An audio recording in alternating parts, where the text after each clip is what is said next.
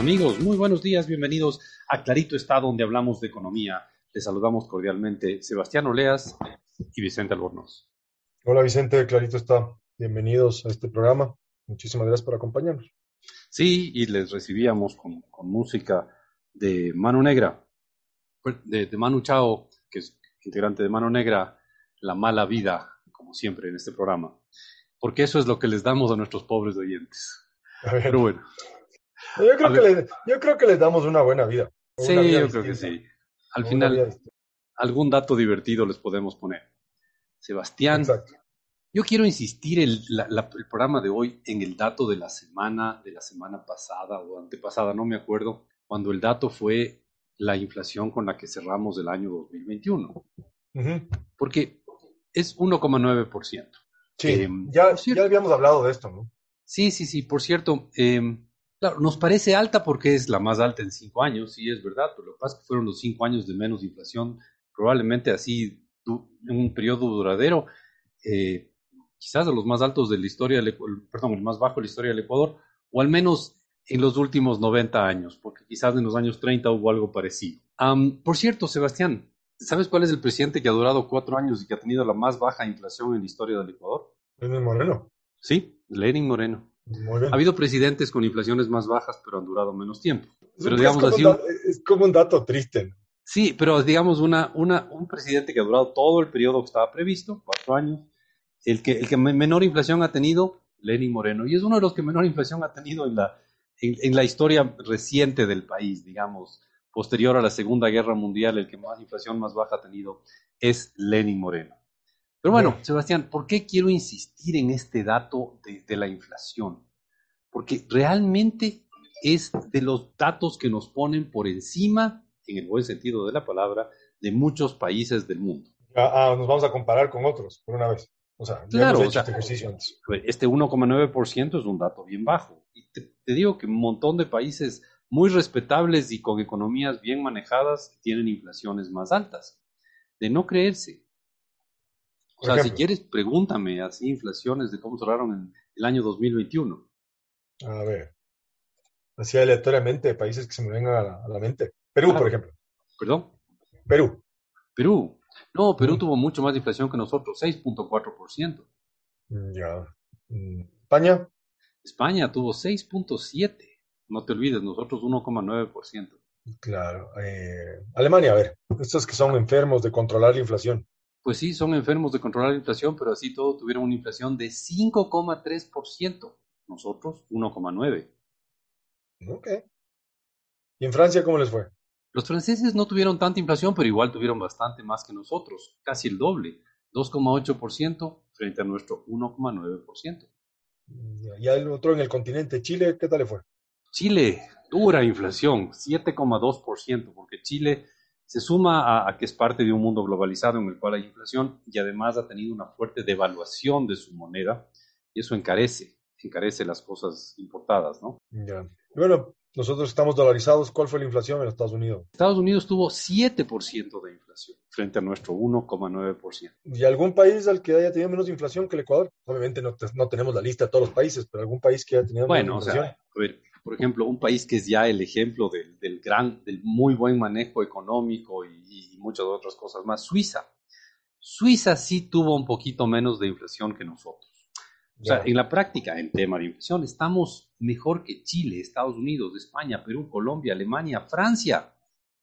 Y solo un poquitito peor que Suiza. E, si no es como un dato como para alegrar a nuestros queridos oyentes. Claro, está bueno eso. Es un dato interesante claro que hay que relativizar un poco, ¿no? A ver, no es que estamos claro, Francia, Alemania, eh, esos paisuchos con capitales como, como Berlín, París, Washington, Madrid, no, no, no estamos mejor que ellos.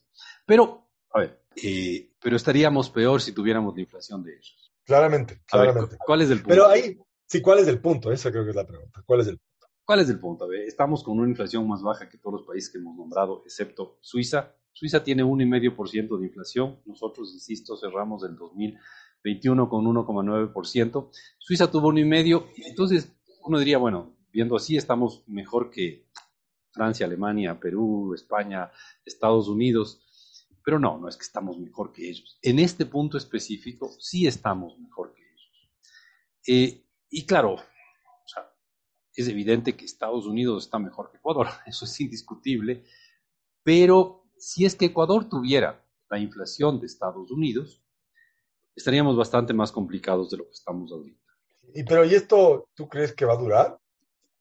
A ver, ¿Es algo que de lo que deberíamos preocuparnos o no? yo creo que aquí hay que preguntarse de dónde viene la inflación y por qué tenemos inflación nosotros más baja que toda esa lista de países, de países con economías muy bien manejadas y países muy ricos, etcétera. Em, y claro, hay dos, dos fuentes que te definen la inflación. Y esto va a parecer clase de, de introducción a la economía, Bueno, pero tienes la oferta y tienes la demanda. ya. Y es verdad que la oferta se ha encarecido en el mundo entero. La oferta se ha encarecido, el petróleo está mucho más caro que hace un año y esto mide la variación de precios en un año, no te olvides. Eh, hay escasez de ciertos productos que han subido de precio, sea, los costos de producirlos han subido.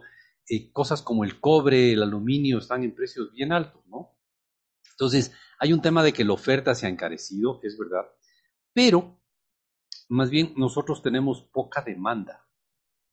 Eso es, eso es un tema clave para que nuestra inflación se mantenga a raya, ¿no? O sea, ver, entonces, ¿hay una demanda contraída en Ecuador? Yo creo que sí estamos con una demanda más contraída que países como Estados Unidos, ¿no? Eh, donde, donde claramente el, el gobierno ha gastado dinero a manos llenas y, y la gente está con poder. Puede comprar, así de sencillo, ¿no? Ya. puede comprar. Claro, tú aquí en el Ecuador este rato, tú, tú no ves centros comerciales abarrotados y gente llena de llena de, de bolsas de compras, ¿no? Puedes ver centros comerciales abarrotados a ratos, un poquito irresponsable, pero por la, por la pandemia, pero la gente no está con miles de bolsas de compras, ¿no? Está paseando por ahí, viendo las cosas, comprando alguna cosita suelta, pero no está haciendo grandes, grandes compras. Entonces sí, estamos mejor que Chile, Estados Unidos, España, Perú, Colombia, Alemania y Francia, todos países con más inflación que nosotros, pero solo en ese aspecto, en inflación. Pero en todo caso, hay que ser positivos, ver el medio vaso lleno. Si tuviéramos Claro. la inflación de Estados Unidos, la cosa estaría mucho más compleja de lo que está ahorita. Ya. Pero eventualmente esto podría cambiar. Sí, no, porque mm, algún rato ya las cosas dejan de subir, las, los problemas de, de suministros se solucionan. No sé, yo soy optimista, yo creo que vamos a, vamos a acumular por algunos años bastante menos inflación que, que Estados Unidos, que es un importante marcador. Hay, hay que decir también que mucho de esta inflación tuvo que ver con esta política monetaria expansiva en estos países, ¿no es cierto? En donde los gobiernos gastaban, colocaron mucha cantidad de plata en la economía para paliar la pandemia, ¿no? Correcto. Entre otras cosas. El, el gasto público, sobre todo de Estados Unidos y en algo Sí. en Europa. Pero bueno, ese es el dato de la semana, Sebastián. Estamos mejor que, que esa lista enorme de países y con las justas peor que Suiza. Ya, ya, yo sé que suena demasiado, demasiado arrogante el comentario, pero está, no, el- el- en inflación al menos podemos decir que el país no está mal. Ya. Sí, está bien, está bien regodearnos, pero tampoco mucho. Exacto. Ahora, Sebastián, quiero, quiero solo comentarte que para nuestra gran alegría, ustedes, queridos amigos, nos pueden escuchar en radios en cinco importantes ciudades del país. Eh, estamos en Babahoyo los viernes a la 1 y 30 de la tarde en Radio I99, 98.9 FM del dial. Estamos en Riobamba los viernes a las 9 de la mañana en Radio EXA, 89,7 FM. También estamos en Cuenca los domingos a las 7 de la mañana en La Voz del Tomebamba, 102.1 FM y 1070 AM. Estamos en Guayaquil los viernes a la 1 y media de la tarde en Radio I99, 98,9 FM. Y finalmente, obviamente estamos en Quito, donde empezamos, eh, los viernes a las 9 de la mañana en Radio Democracia 920 AM y en Radio EXA 92.5 FM. Sí, señor, y con ese comentario les dejamos a nuestros queridos amigos y volvemos luego de una pausa. Excelente, ya regresamos.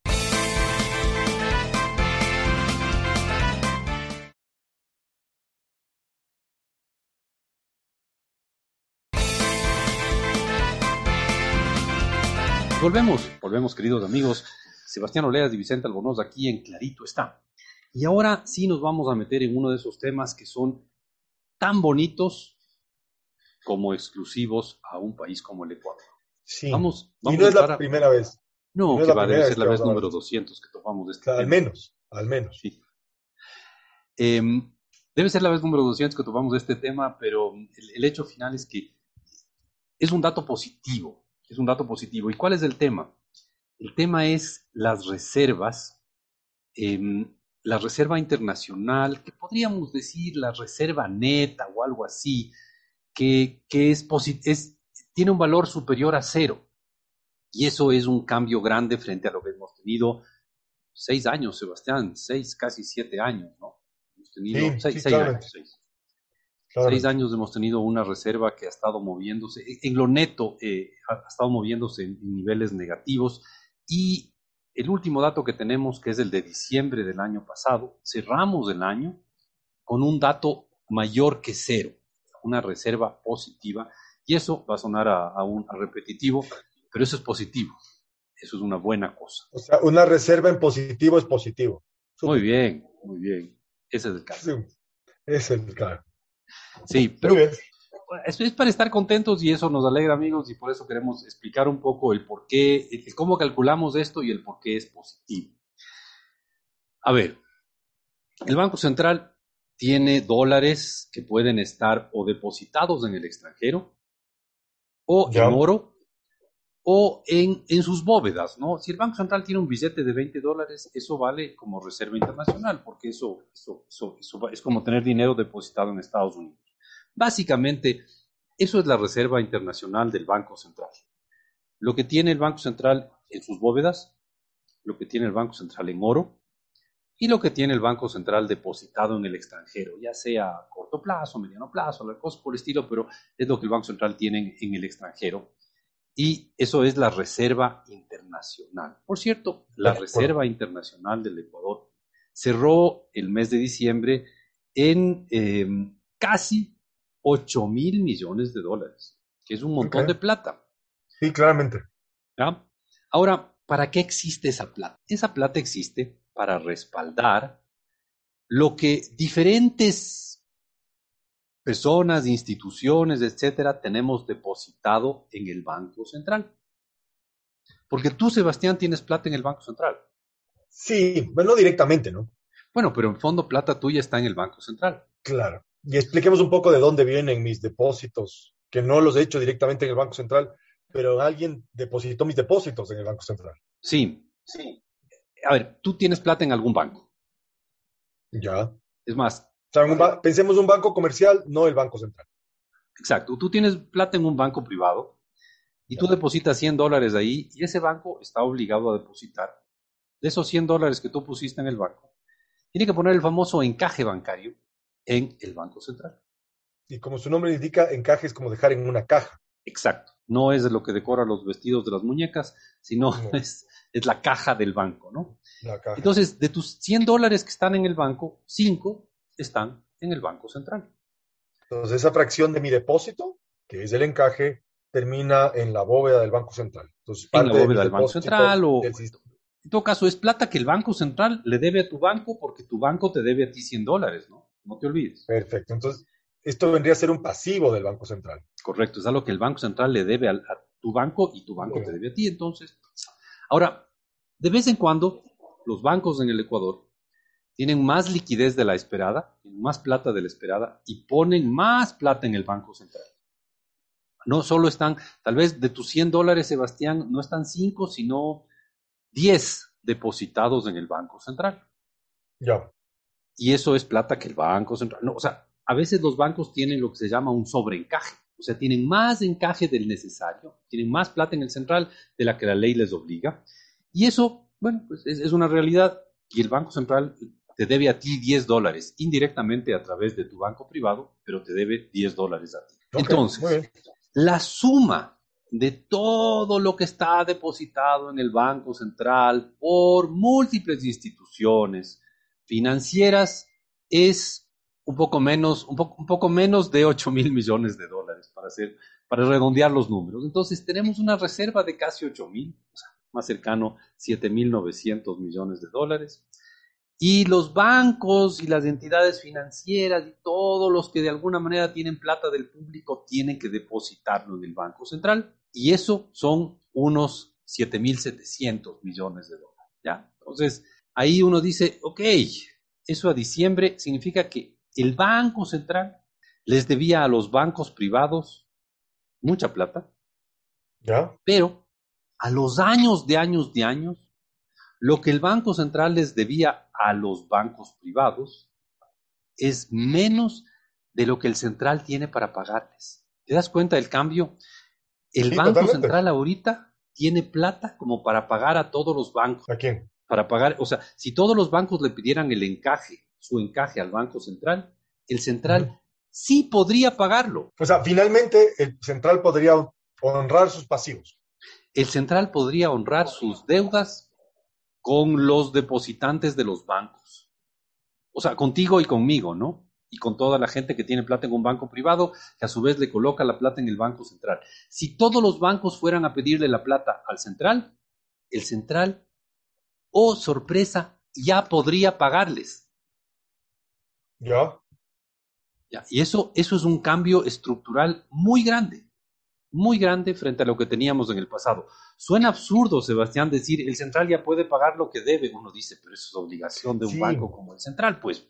Pero, pero creo que ahí, creo que ahí lo fundamental, Vicente, es que hay una concepción distinta de cómo tiene que manejarse el central, ¿no es cierto? Y cuál es el rol de la reserva, de la reserva internacional. Evidente, hay un cambio frente a lo que teníamos hasta hace poco, pero o sea, la noticia del día es que hoy el central puede cubrir sus deudas. ¿Ya? Sus deudas al menos con el público a través de los bancos, ¿no? Insisto, el público depositamos, tú, yo y todos nuestros oyentes que tengamos algún, algo de platita en un banco, ponemos plata en el banco y el banco coloca una parte de eso en el Banco Central. Ya. Hasta noviembre, el central no tenía cómo pagar esas deudas. Ahora ya puede. O sea, desde diciembre, desde desde el 31 de diciembre, que son los datos que estamos viendo, ya puede. Qué bien. Ya puede. Y eso significa que hay una cobertura, esta es la palabrita técnica, hay una cobertura adecuada de esas deudas del central, esos pasivos del Banco Central. Y vamos a ver por qué es esto tan, tan buena noticia luego de una corta pausa, Sebastián. Pero antes, quisiera decirles a nuestros queridos oyentes que si quieren seguir conectados con nosotros, de alguna manera, pueden contactarnos en nuestro Twitter. Claro, eh, la dirección de Twitter somos arroba clarito está en el Twitter. Que es la, red, social, que, nunca colapsa, ¿no? Siempre lo decimos. Y es por eso que no estamos en esas otras redes como TikTok, Facebook. no, es una broma. Y además puede encontrarnos en nuestra página web, que es www.claritoestá.com sin acento en la A, obviamente. Super. Y ahí además podrá encontrar en esa página web los links a nuestros programas del pasado, los más antiguos de hace casi 10 años. Sí, y uh, estamos cercanos a, a, cumplir años, ¿no? Sí, sí, sí, sí, lo festejaremos cuando sea el momento. Exactamente. Muy bien, nos tenemos que ir a la segunda pausa. Volvemos en un instante, amigos.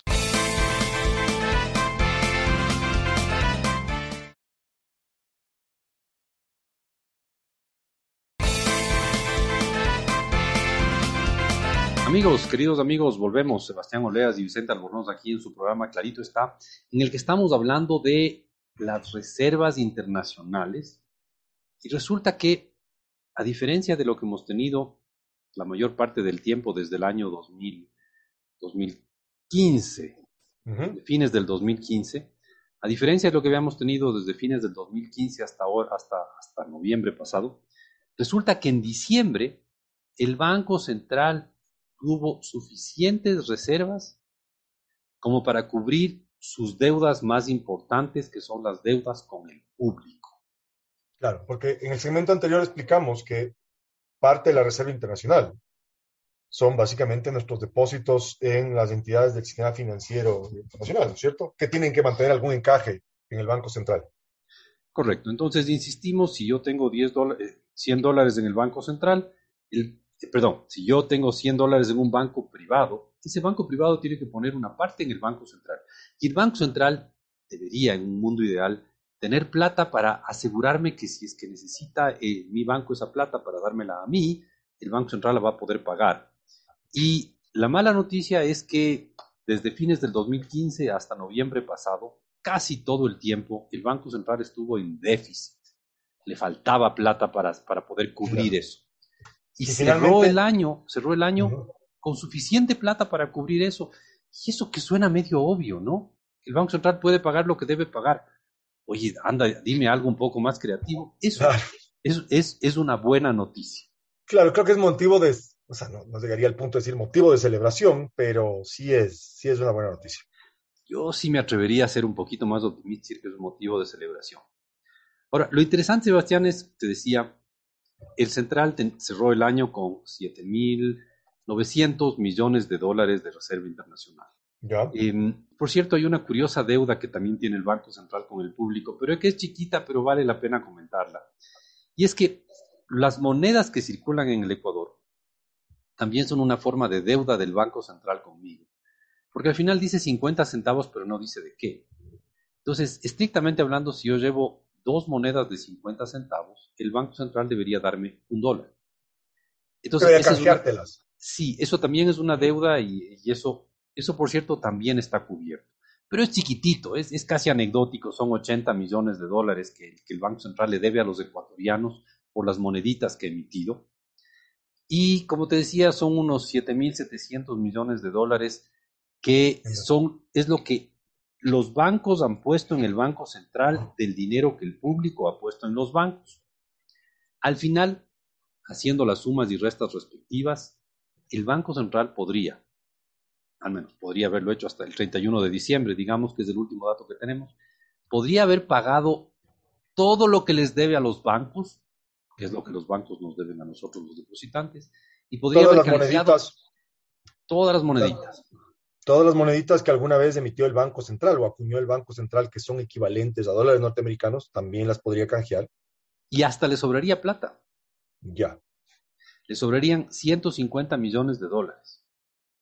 Ok, pero obviamente todavía hay algo que no está cubierto, ¿no es cierto? Correcto, que son todo lo que el Banco mm. Central le debe al sector público, que es todo lo que el Banco Central, lo que el sector público ha depositado en el central, pero al menos esto es una noticia de decirle al Ecuador, ¿sabe qué? Estamos volviendo a épocas en las que sí cubríamos con el encaje.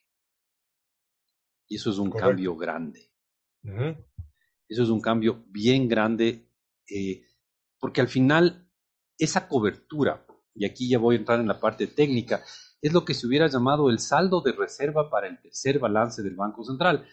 En la vieja, vieja ley que estuvo vigente hasta el 2014, eh, hasta fines del 2014, esa, en esa vieja, vieja ley había, había la obligación de que esto siempre sea positivo.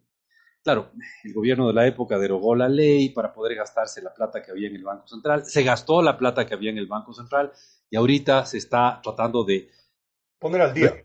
Rearmar esa, esa barrera de protección que tenía la organización, que era una buena reserva internacional. Entonces, hoy tenemos una buena reserva internacional, pero más que nada tenemos una reserva que sí cubre lo que el central nos debe al público, aunque todavía no cubre lo que el central le debe al sector público.